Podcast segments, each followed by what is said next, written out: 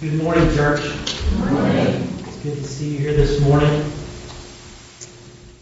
We're in Matthew chapter 25 today as we continue to work our way through the Gospel of Matthew. Matthew chapter 25. And we're going to be reading verses 1 through 30. 1 through 30 this morning. And the title of the message today is Assurance of Preparation. Assurance of Preparation.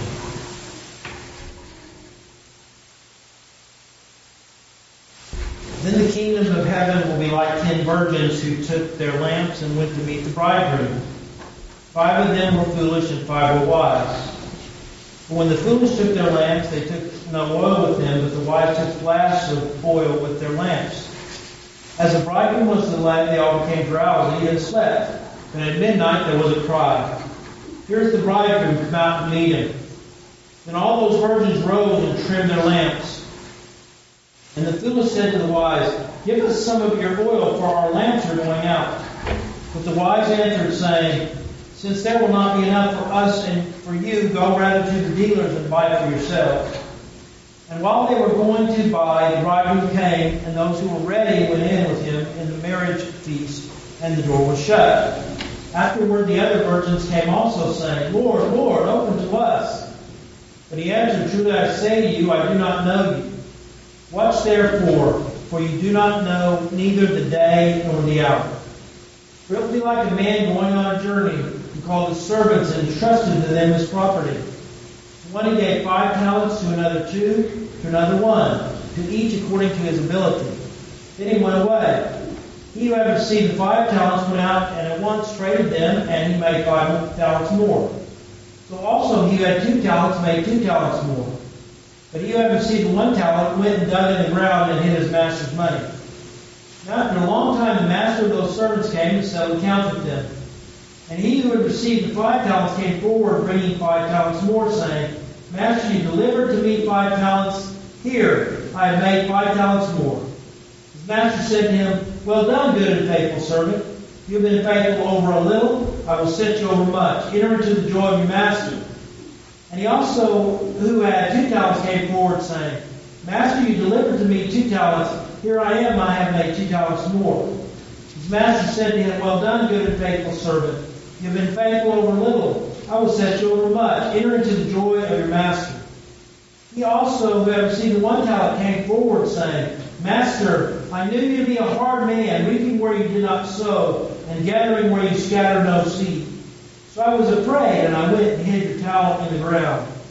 Here, you have what is yours. But his master answered him, You wicked and slothful servant, you knew that I reap where I have not sown, and gather where I scatter no seed.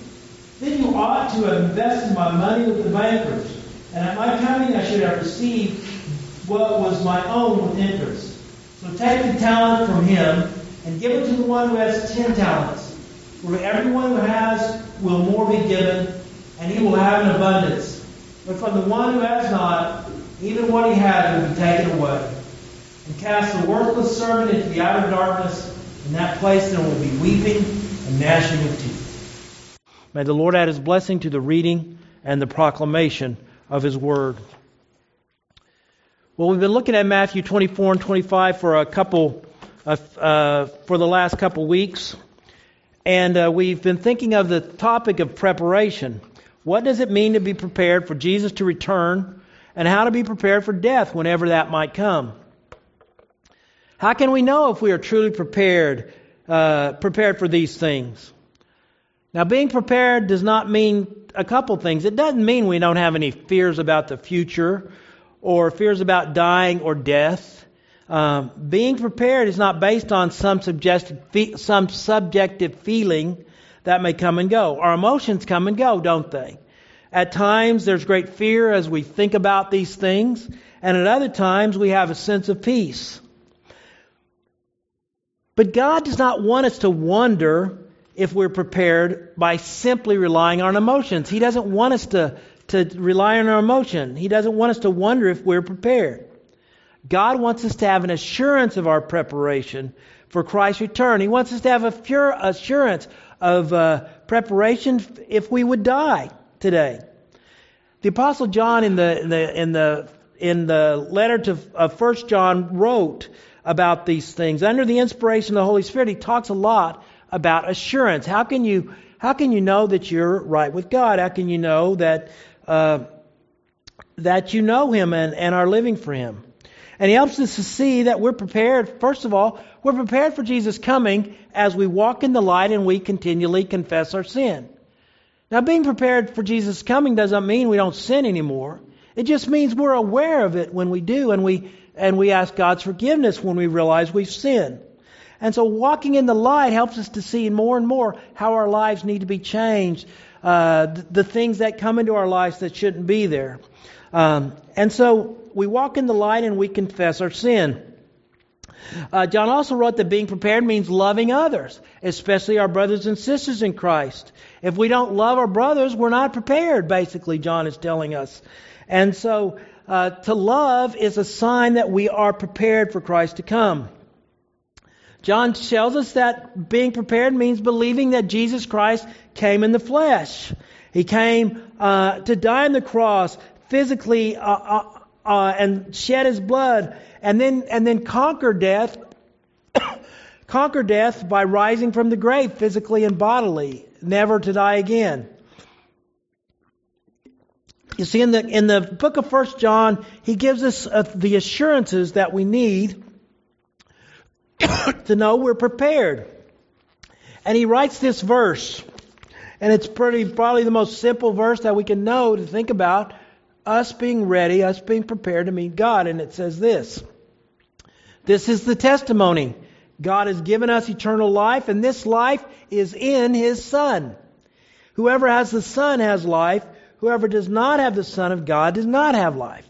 It's as simple as that. If you have Jesus, if you believe in Jesus, if you trusted in the Jesus who died for you and rose again, uh, you have life. And if you don't have Him, you don't have life. And God wants us to know that. He wants us to be assured. He doesn't want us to live in fear of whether we're right with Him or not. Because if we believe in Jesus, Jesus' righteousness is counted to us in our place. And Jesus' righteousness is what God sees as he looks at those who believe. Now, these two parables in Matthew 25 continue this theme of preparation. And they emphasize a couple things. First of all, uh, I skipped something. anyway, first of all, it emphasizes that prepared believers are truly prepared for the master to come and not just assuming they're prepared. Now, Jesus tells us that being prepared for him to come will be like ten virgins, ten bridesmaids waiting for a wedding. Uh, the Cultural Reference Bible says this On the evening of the wedding in that ancient world, the bride and the bridesmaid would wait at the bride's parents' home. The groom would then come with his entourage to escort the bride and her entourage with music and dancing to the site of the wedding. Because the exact timing was unpredictable given the many preparations, the bridesmaids needed to stay ready. And so, on this night, the attendants and those in the wedding party would wait outside the home of the bride's parents for the groom to come from his home and take his bride and escort her back to his home. They didn't know when he would come, and so they had to be prepared. And they would be prepared to kind of provide light, kind of a parade back to the groom's home. And, uh, and then they would enter the groom's home, and the wedding was not just some couple hour thing. It was a week long celebration. It was a week long party that the, that those invited to would, uh, would uh, be involved with. And so Jesus said there were five wise and five foolish bridesmaids. The only way to know who were the wise and who were the foolish was their preparation. The wise bridesmaids brought the oil they needed to light their torches whenever the bridegroom might come. The foolish bridesmaids did not bring the oil they needed to keep their torches lit but simply just brought their torches with make, without making sure they had enough oil. Well, the bridegroom delayed for quite some time, and all the bridesmaids grew drowsy, and all ten of them fell asleep. But at, at uh, midnight, it says, the cry rang out, The bridegroom is coming! The bridegroom is coming! And so the ten bridesmaids started preparing their torches, their lamps, to light this parade back to his home when he would, would get his bride and take her there. Each of the maidens had to trim their lamps, uh, you know, to cut off the, the part that had been burned. We don't really do that in our day anymore. But uh, you trim your lamps, you you get rid of the burn part, and you'd make sure you had enough oil that that the that the lamps would stay lit during the time of the procession from the bride's home to the bride to to the home of her uh, of her new husband. That was when the foolish bridesmaids discovered that their torches would not stay lit because they did not bring enough oil. They were not prepared. I want you to notice something about the bridesmaids here. The five wise made sure they were prepared when the bridegroom came. The foolish bridesmaids just assumed they were prepared. Now they all looked alike. They were all bridesmaids. They, they, were, they were in bridesmaid clothing. They were seemingly friends of the bride. By looking at them, you couldn't tell who was prepared and who was not prepared. It's a, it's a picture of the visible church today. It's a picture of the visible church all around our world and even local churches. Uh, people go to church and seemingly do religious things that indicate preparation to meet Jesus, but in reality, they're not truly prepared. They're not truly prepared. They have a form of godliness, but deny its power. Jesus is not a part of their lives Monday through uh, Monday through Sunday, but they just nod to Him when they come to worship with others. Uh, they don't really believe in Jesus. Jesus is not their life. He's not the one they live for. They are relying on themselves and their works, but they'll find out that their that that their works, their good deeds do not prepare them to meet Jesus. Their lamps will go out. They look just like the wise, but they, they were not prepared. You see, hanging around believers does not make you a believer. Hanging around church people, going to church, does not make you a Christian. A friend of mine used to say, uh, just because you go to McDonald's doesn't mean you're a cheeseburger, right? Uh, a bad analogy, but but hanging out with people who are Christians does not make you a Christian. You have to personally respond and believe in Jesus. You have to personally love Him and live for Him. Uh, when the bridegroom came, these foolish bridegrooms realized they had no oil for their lamps. So what did they do? They tried to borrow the oil of others. Well, the wise uh, bridesmaids said, uh, there will not be enough for us and you. You have to go to the dealers and buy some for yourself. For yourself. Now, it's not that these uh, bridesmaids were selfish, but see, they, they, their job was to light the parade uh, from the from the bride's house to the to the bridegroom's uh, house, and if they gave oil from their supply to these foolish ones, all the lights would be out all the lights would be out, and the bride and groom would be humiliated. Now, what's, what's, what's the point of this kind of side in this story? The point is, no one can make preparations for you to meet the Lord but you. These five uh, wise bridesmaids could not prepare the five foolish bridesmaids to meet the Lord, to be ready for his coming. You can't live on the preparation of others in order that you will, you will be with Jesus. Uh, you can't borrow it from anyone else. You can't borrow it from your mom or your dad or your grandma or your wife or your husband or your sister or your brothers or your parents. You can't borrow that from those you might you might attend church with weekly. You have to be prepared. Each of us has to be prepared. And the five foolish bridesmaids were not prepared. The scripture says while they were out buying, the bridegroom and bride came. He led the procession back to his home and he shut the door on the wedding feast. When the foolish bridesmaids returned, they were not allowed to enter. They cried out, Lord, Lord, open to us. They thought they had the magic formula for entry. You know, this, this phrase is often used. Lord, Lord, of people who who uh, profess faith in uh, who can who who profess faith in Jesus but don't actually have faith in Jesus. They think by saying the right words. But Jesus, and, and this is a picture of Jesus allowing people in his kingdom. The groom replied, What did he say? I don't know you. I do not know you. He didn't say, I once knew you and I don't know anymore. It's not trying to say you have to earn your salvation or you have to keep it or hold on to it. He's saying they weren't ever prepared to meet the Lord. He does not know them. You see, when Jesus comes, when death comes, it's too late to prepare. It's too late to prepare. The time to prepare is right now. The Bible says today is the day of salvation. You realize some things in life we don't get a do over on. Some things in life you have to be ready before they happen. Um, make sure you are truly trusting in Christ with your life. Don't assume it uh, because you do religious things or because you hang around Christians. Make sure that your faith is in Jesus, that you are ready to meet Him. It's simple.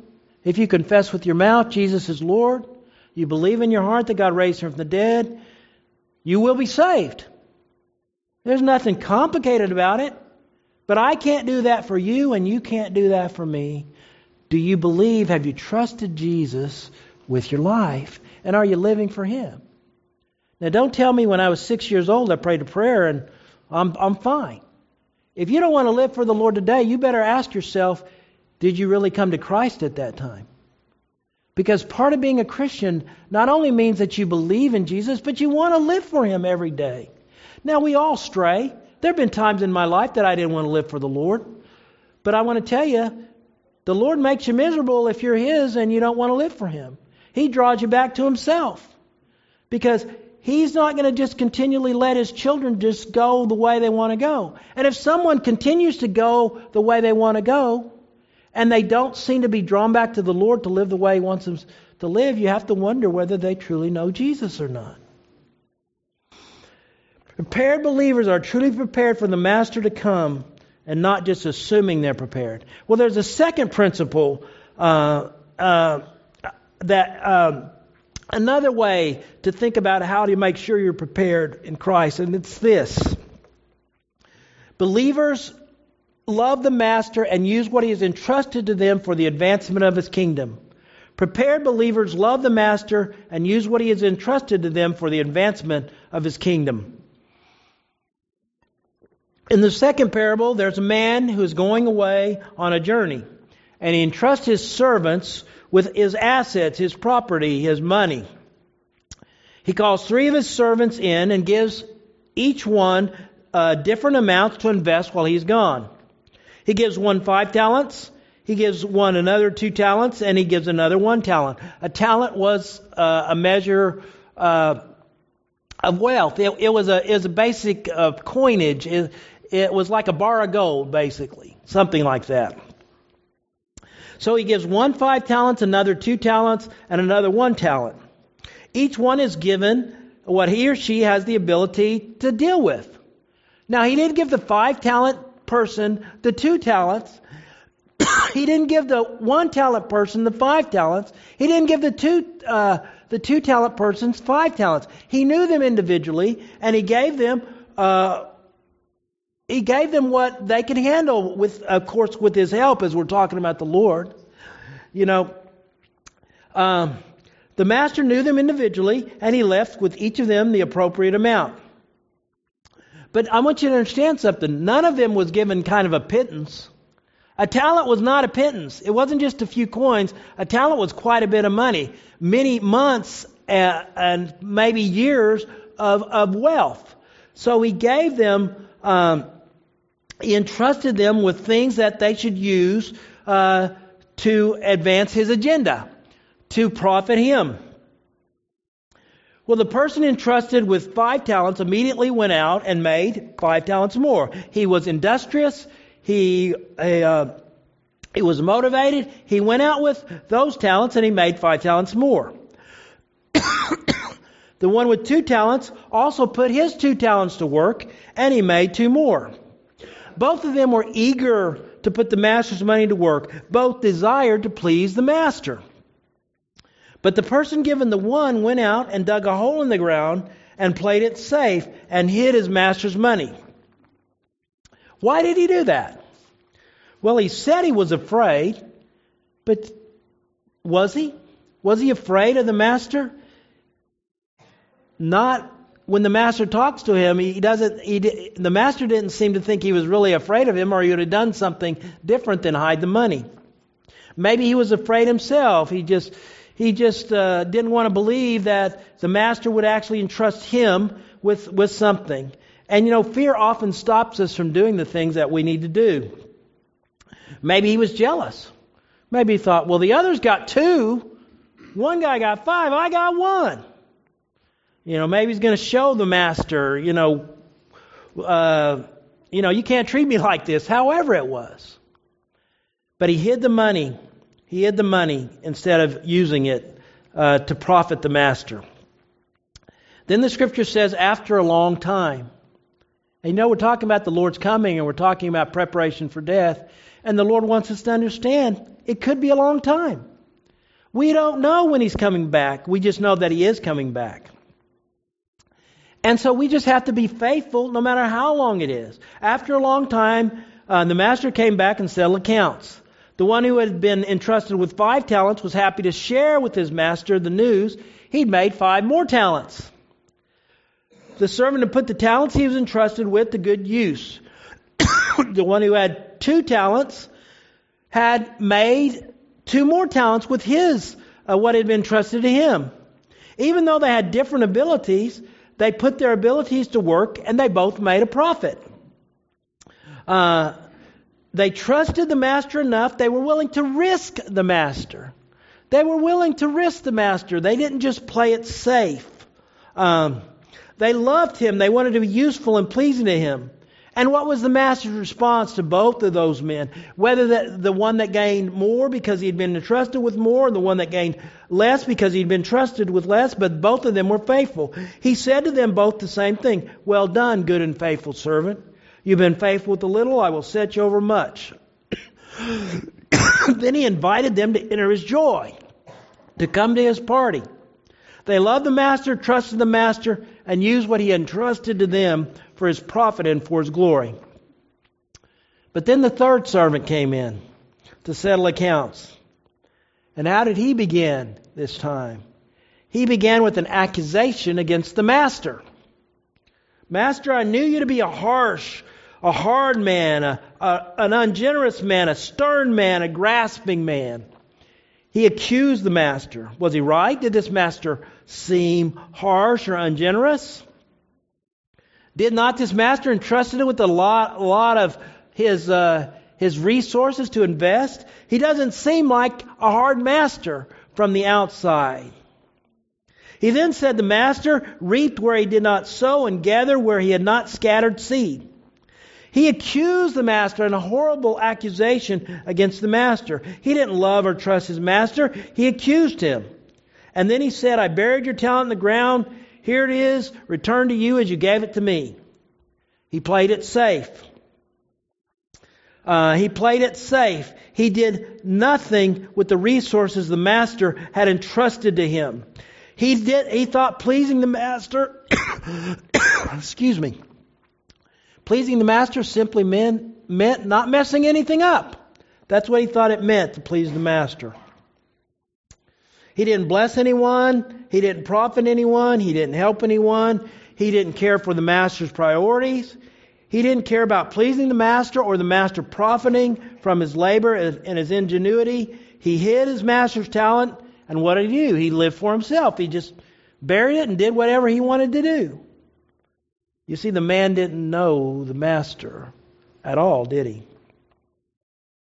Well, the master used this man's words against him. He called this man wicked and worthless. If he really feared the master, if he really thought he reaped where he didn't sow and gathered where he scattered no seed, he should at least taken the, the, the, the talent to the bankers and earn interest on it. The master said, after this, take the talent from him and give it to the one who has ten talents, because the one with ten talents was going to put it to use. He's going to use it. He says the one who has will be given more. The one who wastes what he has, even what he has, will be taken away from him. you know, oftentimes we look with envy on what others have instead of just being faithful with what we have, with what God has entrusted to us. You know, it's easy to look at others and see their blessings or, or see how they prospered or succeeded, and then look at our own lives and, uh, and be jealous and be envious. But that's not how God wants us to live, is it? You see, I shouldn't be jealous of the guy that, that the Lord's made a pastor of uh, 2,000 just because, because I'm the pastor of, of this congregation. That's not what God called me to do. He entrusted me with you. And what I have to do is be faithful in loving you and pointing you to Christ and teaching you God's Word. It's the same way with you. Whatever God's given you, if you're going to look at other people and, and compare yourself to them, you're always going to be unhappy. But just be faithful with whatever God has given you with, whatever He's entrusted to you. Then the master pronounced sentence on this one cast this worthless servant out into outer darkness. In that place there will be weeping and gnashing of teeth. Wow, that's, that's not nice, is it? He, he accused the master of being harsh and hard, and even though the master wasn't, that's what the master kind of became to him. Now, what was the difference between the two faithful servants and the one unfaithful servant? What was it? The difference was in how they viewed the master, right? Two of them loved the master and wanted to please the master. They trusted the master. They were willing to take risks to serve the master. You know, if you thought about this, if you, if you invested wrongly, you could have lost the money.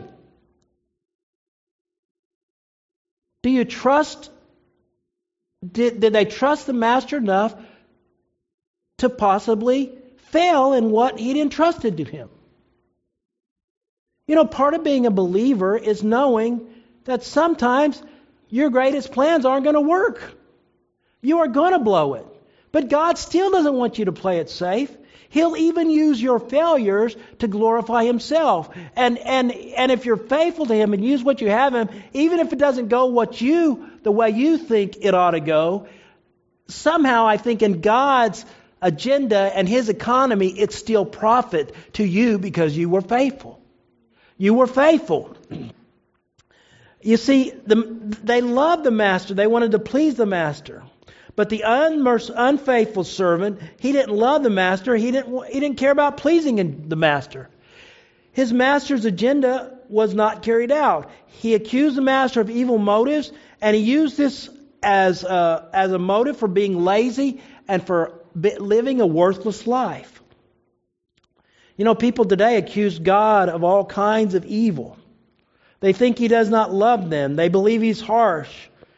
Uh, you know, you, you, you say to them, God already proved his love for you because Christ died for you. And they say, I don't need that. They see God as the problem instead of seeing themselves as the problem. They don't want the joy of the Lord or fellowship or friendship of the Lord. They play it safe. They think pleasing God is simply not doing evil instead of doing good. They don't actively serve God or others. They don't seek in Jesus' name to make a difference in the world. They don't seek to glorify God. They wind up outside of God's grace and love in the place of outer darkness and weeping and gnashing of teeth. You see, they don't see God as He really is. See, do you see God as He really is? Do you see a God who, who your, your relationship with Him was so important that Jesus died for you? That's the true God of the Bible.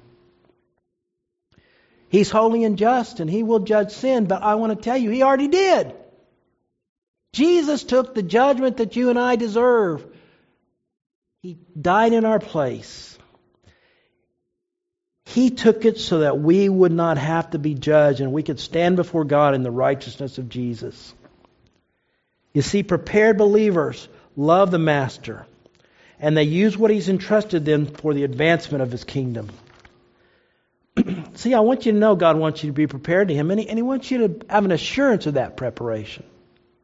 If you've received Jesus into your life, you've trusted Him, you're prepared. As, as you love Him and you're seeking to use what He's entrusted to you for His glory, you're prepared. You are prepared if you're if you believe and are trusting in Him. If when you mess up, you wish, I wish I hadn't messed up. That's also a sign of preparation. Because if you don't love God, you don't care if you mess up, right? You say, I don't love Him like I should. My service to Him is imperfect. But even that's a sign that you love God because you want it to be better. You want it to be what it should be. Despite, you know, we look at the life of Peter, and I, I love a story about Peter after he denied the Lord. He's on the he's he's out there fishing, and you know he meets his apostles. Jesus feeds them. There's a miraculous catch, and then Jesus says to Peter, "Peter, do you love me?" And he says it three times, kind of to remind him of how he messed up three times. And and and finally, Jesus, Peter said, "Lord, you know I love you." He said that twice, and the third time he was hurt because the Lord asked him the third time, and he said, "Lord, you know all things. You know that I love you." You see, that's us, isn't it? We mess up. We don't we don't live the way we should. but we can say to the Lord, Lord, I don't love you like I should, but Lord, you know I love you. You know I love you. And the Lord does know that we love him. Yes, I want to love him better. I want to love him better today than I did yesterday. I want to be more faithful to him. But you see, that's all a sign that I belong to the Lord because if I didn't, I wouldn't care. You know you believe in Jesus, you're trusting Him with your life. You have Jesus, the Son of God, in your life, so you have eternal life. Loving Jesus and seeking to glorify Him continually reveals that you're truly prepared to meet Him face to face. If you're not prepared, you can become prepared today. You can receive Jesus in your life. You can invite Him to save you and be your Lord and Savior. I can't do that for you. Your mama can't do that for you. You have to give your life to Jesus. You have to personally receive Him and believe in Him. Have you done that today? I pray that you have. And if you haven't, I pray that today would be the day that you give your life to Christ. Heavenly Father, I thank you for your, your love. I thank you for your grace. Thank you, Lord, that eternal life is not based on on us, but it's based on you and all you did for us. And Lord, we thank you, Lord, that because you did this for us, we love you because you first loved us. Lord, we know we don't love you like we should. We want to love you better. So help us to do that. Help us to be motivated to live for your glory and to serve you and to see your kingdom expand, Lord, through through our great giftedness or through our through our not so great giftedness, Lord, just use us that we can make a difference and help others to know that you love them and that they need you. Work in lives and do what only you can do. In Jesus' name I pray. Amen.